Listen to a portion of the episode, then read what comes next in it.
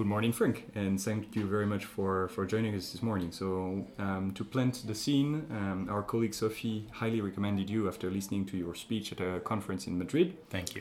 Um, you're um, uh, you're expert in digital marketing, and you've got an impressive career behind you. Uh, you're the founder of several startups. You're a professor at uh, the famous ESADE University here in Barcelona, and you used to be uh, a digital marketing director for Sony in uh, New York.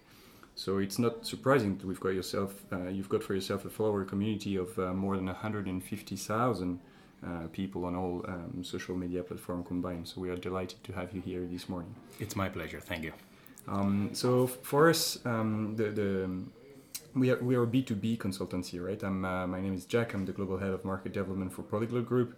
Uh, we help companies expand and optimize operations internationally. The first question that I wanted to ask you is um, how do you see the difference between B2B marketing and B2C marketing, especially when it comes to social media?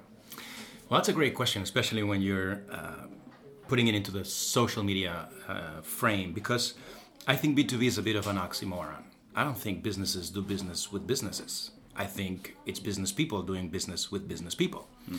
So when you go down to that, you realize that in social media, it's almost the same. It's just the numbers are different. You don't have that many views of your videos, so you don't have that many connections because you're dealing mostly with uh, big ticket items. Most uh, B2B uh, negotiations are with uh, with higher price tags, right? I mean, if you're doing consulting or you're doing law, you're doing any of those things, they're typically bigger and longer contracts. Um, but at the end of the day, it's people talking to people.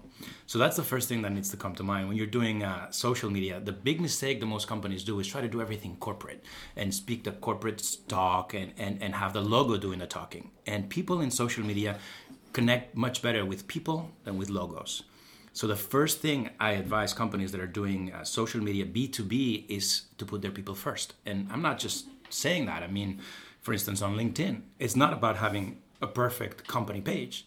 it's about having your team engaged in LinkedIn with the potential network that they may have and and the people that are, they're already doing business with because that's another of the interesting things. We start doing business with the people that already know us. The trouble is we don't get to see them face to face every day. We don't get to talk to them on the phone every day but we can be in their cell phones almost every day if we're doing linkedin right.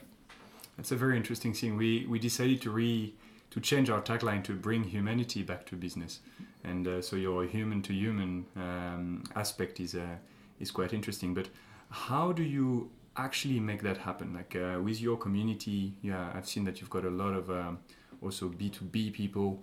Uh, how do you actually, which tips do you give to people to make that happen successfully? Well, here's where I advise companies that are trying to do B2B in social media correctly. If what we said is that what's important is to have your people, the people in the company engaged in social media, what you need to do is coordinate them. So what I advise is creating, for, for example, some sort of ambassador program. I've done this with a couple of major corporations that have big sales teams around the world. And I tell them, start with the people that are already active on social media, particularly on LinkedIn, and then get them together, teach them how to use it properly and how to communicate adequately the, the, the message that the company wants to put out there.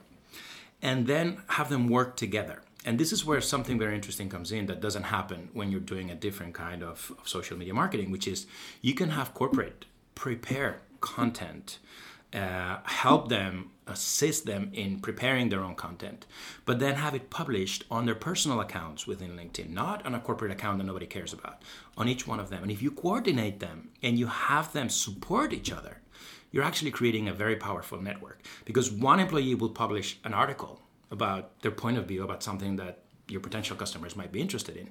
But then a whole uh, army of colleagues are going to comment, recommend, and share that. So that means it's going to get to a lot more people within each one of their networks.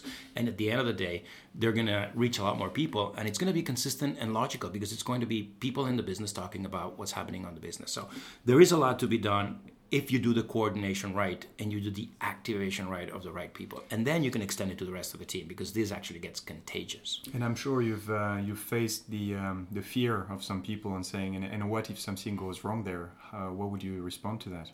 That's where training is really important and helping them understand what they can do what they can't do the dangers of doing things wrong the way to communicate. But if you're talking about the people that are already out in the marketplace having those conversations with those contacts in real world they're going to be pretty good at doing that online too. Mm-hmm. It's just the risk is there that in the, in the sense that it could become uh, much bigger, it could reach more people, but at the same time, it's something that can be monitored you can't listen in on your sales conversations of your sales team. Um, everything that happens online is actually open to everyone. So you can actually coach them before the actual accident happens. If you think if you're thinking about a crisis, and the truth of the matter is, these are the people that are already out there talking to your customers. So why not let them do it in a way that's going to reach them much much better than the face-to-face or the calls or the conferences where you can't do every single day. Two questions listening to you. One is how do you link um, that social media to um, the company culture. Because you think about you spoke about training which i found fascinating but i think what, what do you see what's your view of the role of the culture of the company when it comes to um, the outcome of your social media strategy? And the other one is you've mentioned a couple of times the sales team. Do you think b2b um, or human to human as you mm-hmm. called it before uh, online marketing or online social media strategy should be only about sales? Um, okay let's go in order then. Um, the first point about the culture you work the culture through the people. What you see on social media is just a consequence of having the right culture. So I think you have to work the culture within your organization. You have to make sure that everyone is in line with the culture, and then it will happen naturally. If you see that what you are, what's out there on social media is not aligned with the culture, you don't have a social media problem. You have a culture problem. So first, you need to deal with the, with the, with the issue that you have with the culture of your company. Again, it's you're listening in on the conversations of your people um, that you wouldn't hear otherwise. So, so I think it needs to be worked from the perspective of the actual culture. I talk about the salespeople because marketing is in order to get it's something that tries to get you sales. And the salespeople are the ones that are trained to talk to potential customers and that are the ones that are already out there doing that job. I think it's really important that that team in particular learns to do that in social media as well.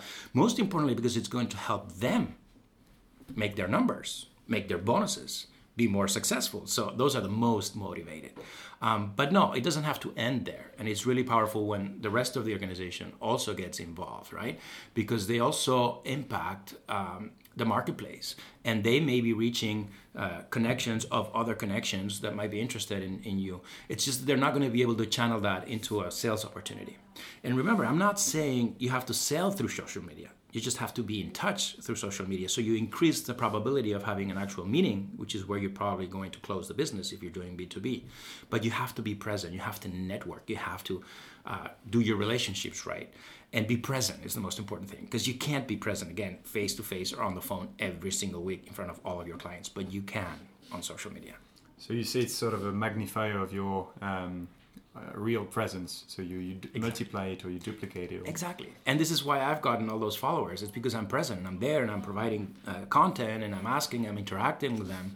Um, I mean, you, you put myself as an example. I teach and I, I'm often in the media. So it's easy for me to attract the attention of people, but I retain them by sharing things that are valuable to them and being present. It's very interesting now because I meet people in my network face to face and I don't have to explain what's going on because they already know they because already I'm so vocal about it. Sometimes to the extreme, perhaps, right? But it's such a subtle way that it doesn't bother anyone. If I called all my contacts and I told them, you know, I have a webinar about this, or you know, I'm now in this project with this corporate client, they would be annoyed and interrupted. But if I publish it on social media, they just get to see it. If they're interested, they read it. If they're not, they're passed on to the next thing. But when they think about who can help me with this, I'm usually top of mind because I'm present. And I guess like uh, you already have those 150,000 followers, so um, you're starting with that. I mean, you're, you're, following with that strong network, right? But um, if you had to give three key tips to um, to someone who doesn't have those 150,000 yet, uh, what would you say? Well, the first is patience. I'm not starting with 150,000. I started with like three or 4,000, which is what comes naturally when you teach and you appear in media. But in my case, it was really interesting because I was very frustrated. I was teaching companies how to do social media, and I wasn't an example of it. So I started looking into it and saying, what do I have to do with myself in order to get that reach that I'm preaching I can get them. And then I started realizing that that it takes time and it takes work. And I'm going to give you some clues as what worked for me or what I would do if I started now because I started a few years back. But the first the first thing to, to realize is it's patience. I mean, I was doing things right. I do have a method, so I used my method, but I was applying my method for over 2 years before I reached 100,000 followers on Twitter. Now, people tend to forget that. They see 100,000 and they're like, oh, wow, how did you do that? In fact, it's very interesting because when I had 80,000, nobody cared. And the day I crossed the line of 100, everyone was like, how did you do that? And I'm like, didn't you see me doing that for the last two years? So the first thing is patience. There's no way to get this quick unless of course you have massive visibility through traditional media if you're on tv or if someone really popular uh, really talks about you a lot but otherwise it takes time doing things right and that's where the trick comes in right so here's a couple of things the most important thing i learned and and this is something i i, I go in more detail in my ted talk uh, if you look it up on, on youtube you're going to see it the summary is i realized it's not about you it's about them so when we come from traditional marketing, we tend to put the product first, we tend to put ourselves first, mostly because we're paying to get seen, right? But in social media, you're not paying. You can, but it's not the way, right? In order to get attention, people don't follow you because of who you are. They follow you because of who they are. So once you realize that, you stop talking about yourself, you stop talking about what you're doing, and you start talking about what they care about. And this is really, really important because it's very easy to fall into the opposite. So if you keep that in mind, it's not about you, it's about them, then the mind frame changed. I'll give you an example. I, I, I interview people too, and I interviewed one of the biggest influencers in, uh, in families in, in Spain. And in my interview, I realized she never talked about followers. And she has a half a million followers. She's uh, Maria Jose Cayuela, she has a big blog, and, and she's like, she's not talking about followers, she's talking about community. And she said something very important. She said, It is my job to provide a service to my community. And then I realized why she had half a million people following her because she wasn't talking about her. It was not about her, it was about them. And she was committed and always trying to create something that was valuable to them. I hate the expression add value because it sounds very empty, but at the end of the day, it summarizes that concept, which is talk about what they care about, not what you care about. And the last tip I would give you, and this is something that applies to now, it didn't apply when I started, is use video. It's unbelievable the difference you get when you're using video. And everybody can get a camera, a tripod, and a microphone. In fact, the camera is already in your pocket. It's called your cell phone. The smartphone, yeah. And uh, and the tripod and the microphone is forty six dollars or forty six euros on, on Amazon right now. This is what I advise my followers to do. And I've seen some of them actually do it very successfully because when you put yourself in front of a camera, and I know people of our generation may not be as used to it, younger kids are, but once you get used to that, you're actually replicating the face to face in a very powerful way. And video is now not only on computers, it's also in our pockets, it's also in social media, it's, it's in our cell phones. And if you're able to summarize what you have to say in two, three minutes of video, and you put it in a place like LinkedIn or Twitter, and you communicate to the people that care about what you have to say, and you apply what I said before, it's not about you, it's about them, you're gonna start getting surprised. The trouble is, you'll need to go back to the patience. You're not to get 100,000 in a year but you may get it over the course of a couple of years. And who doesn't have a couple of years to grow an audience if then you can leverage it? I always say I get 30% of my of my business opportunities through LinkedIn nowadays. So 30% of my income is coming through opportunities through LinkedIn. And it's very interesting because it's typically people I don't know. I met you guys through LinkedIn as well. Um, but it has a lot to do with what I've done before or the people that do know me. So again, it goes back to being present mm. and having something to say. I particularly love the, uh, the your tip number two and say it's about them, it's the community you serve, etc. And I agree with you. Like the the added value part is probably very difficult to define, and a, a key part to define it properly is to listen to them. Mm-hmm. So how do you actually manage to listen to that community and make sure that you address their particular needs? Well, it's a bit of an addiction to me, I have to say. It's not so difficult anymore because if you have social media in your pocket, what do you do with all those dead moments that you had before? For instance, I'm sitting here right now. I always arrive half an hour early to every meeting. Because what's the point of trying to be on time if the last half hour I can invest in something productive? For instance, checking out my social media and listening to the people that are, that are talking to me. And this way I have not been late in two years because I always show up with plenty of time, and if I'm ever late because of a trouble or traffic or whatever, I end up being exactly on time, right? So it's all those little moments, we call them micro moments in marketing, but it's all those dead, silly moments that you don't do anything with that now are productive because you have your cell phone in your pocket. So if you add them up, when you're in your taxi, when you're uh, having a coffee before a meeting, when you're waiting for the doctor to take you in, when your kid is taking a nap and you have a dead moment and you don't know what to do, um, that's a good time to listen to, to respond, to check, and then it becomes addictive because when you realize you're talking to real people and it's valuable to your business, then it's valuable work to do. Uh, two questions. We, used, we used uh, one of those micro moments to uh, to talk about your career just before we started the podcast, and uh, um, you've got many hats, right? You you've um, you've done the big corporates like PwC. You studied in different places in Barcelona and New York, um, and and now you have lots of activities. How do you link um, your understanding of different communities to the quality of your you know to your ability to listen to this community? Well at the end of the day what i do is the same. It's just i do it in different ways. I mean i always summarize it saying my passion is the digital transformation of people. Like i my passion is helping people take advantage of the digital revolution that we're in right now so i do that with my students at ESADE, but I do that with my listeners in my podcast. I do that with the viewers of my of my views, the readers of my books. I do that with my clients. I do it with mothers right now in a community that I've helped mothers uh, become social media managers. Um, so at the end of the day, it's the same job. It's just in different places in different locations, and I enjoy the fact that it's that it's different, and it allows me to listen into in in different ways. When I teach in class, I have executives challenging me all the time. And I love that because that's where I get the real troubles and I try to find the real solutions, right? But then I may be teaching kids coming out of, uh, you know, uh, of, of, uh, of at the, at the last year of their degree, right? And, and, and they don't have that experience. But then I listen to them and I realize how young kids are now using social media, right?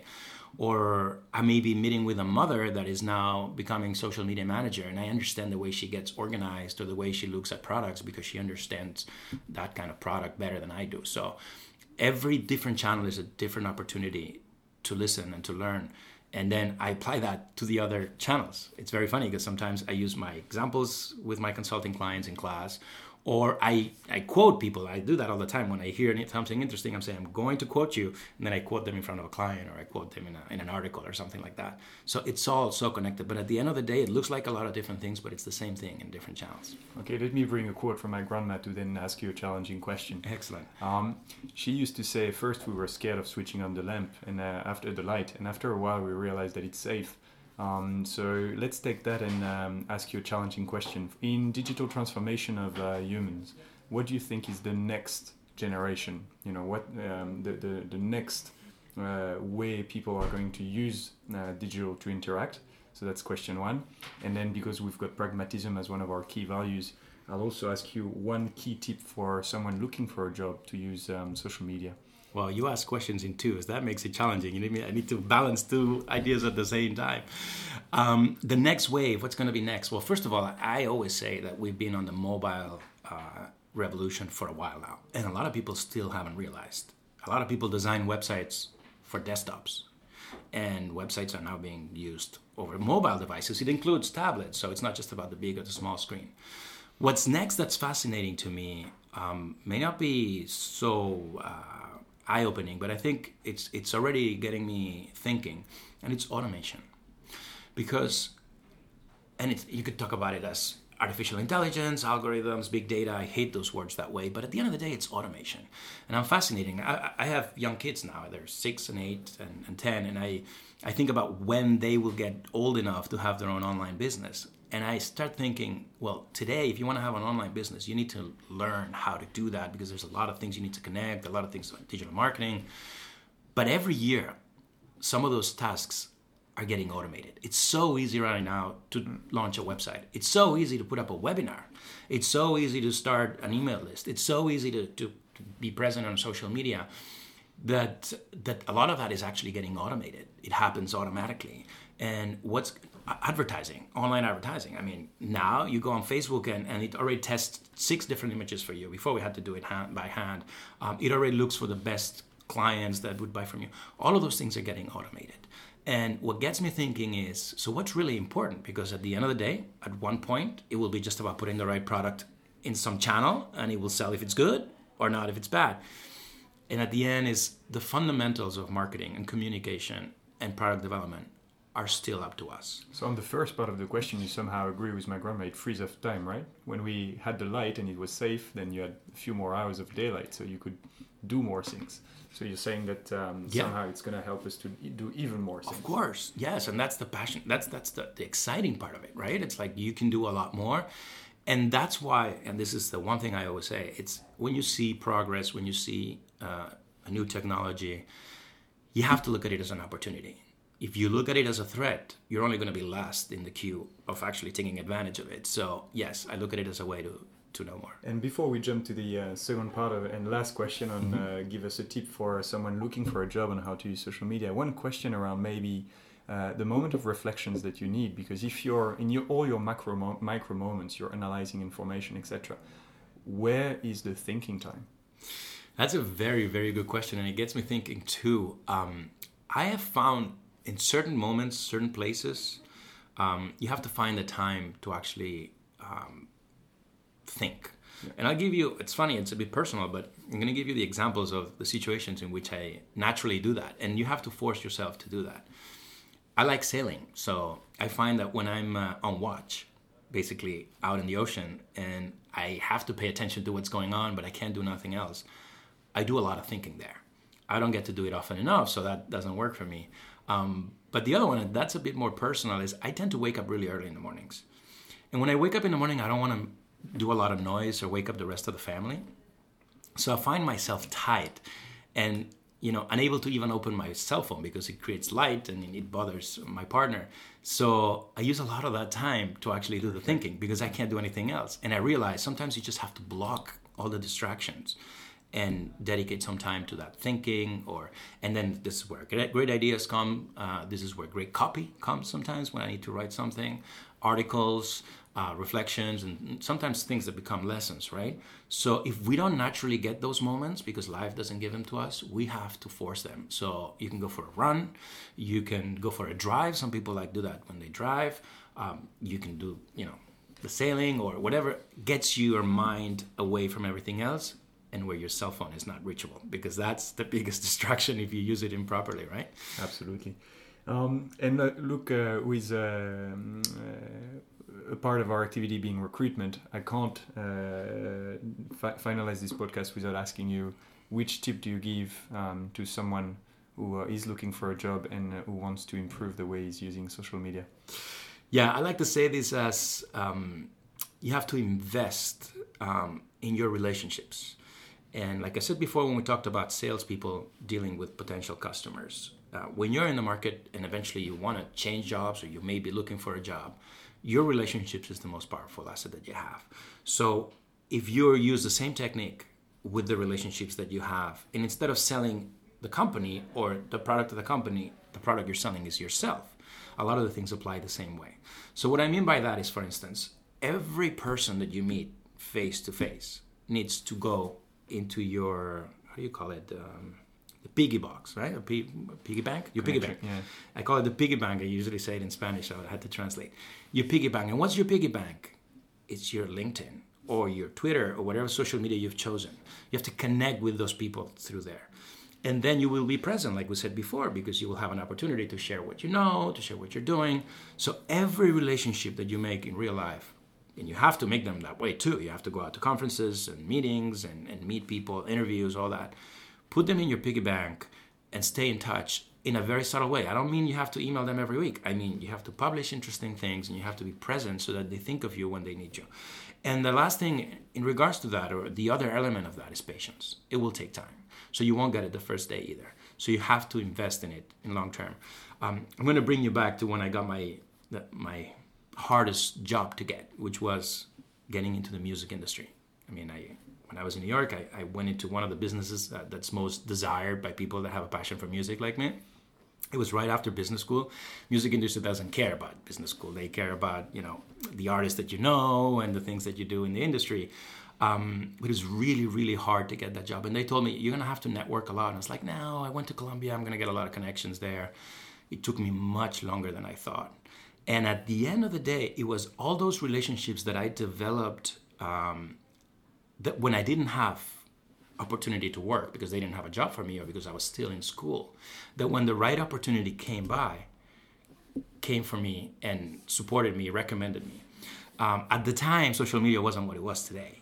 But if I had social media at that time, it would have been almost natural for them to get involved in my, my recruiting process because I would have shared where I was doing or where I was going and, and it would have been a lot easier. At the time we had email and phone calls and that was it. But I realized how important it was those relationships that I built before the actual job came along. And I remember and it's something that I will always remember when I did my first interview with that with Sony at the time. It was BMG at the time. The guy that interviewed me, he said, I don't know who you are, but I got three calls from three different people saying you were the right guy. And I realized it's the investment in those relationships that delivered that recommendation at that time.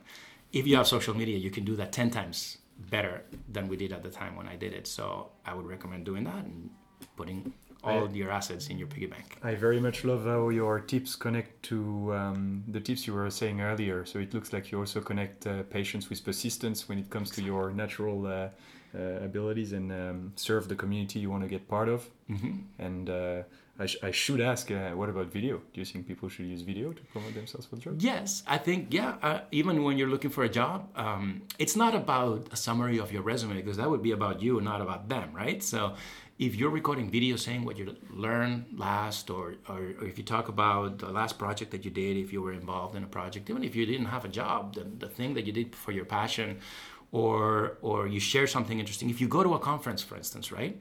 Say you're looking for a job and you have time. That's what I did when I had know, I was looking for a job. You try to get into conferences. I actually snuck in one of those without paying. so that's what you do when you don't have the resources, right? You get a friend to get you in, you find a way. And when if you're doing that, why don't you share what you learn? A lot of people are too busy to go to those conferences.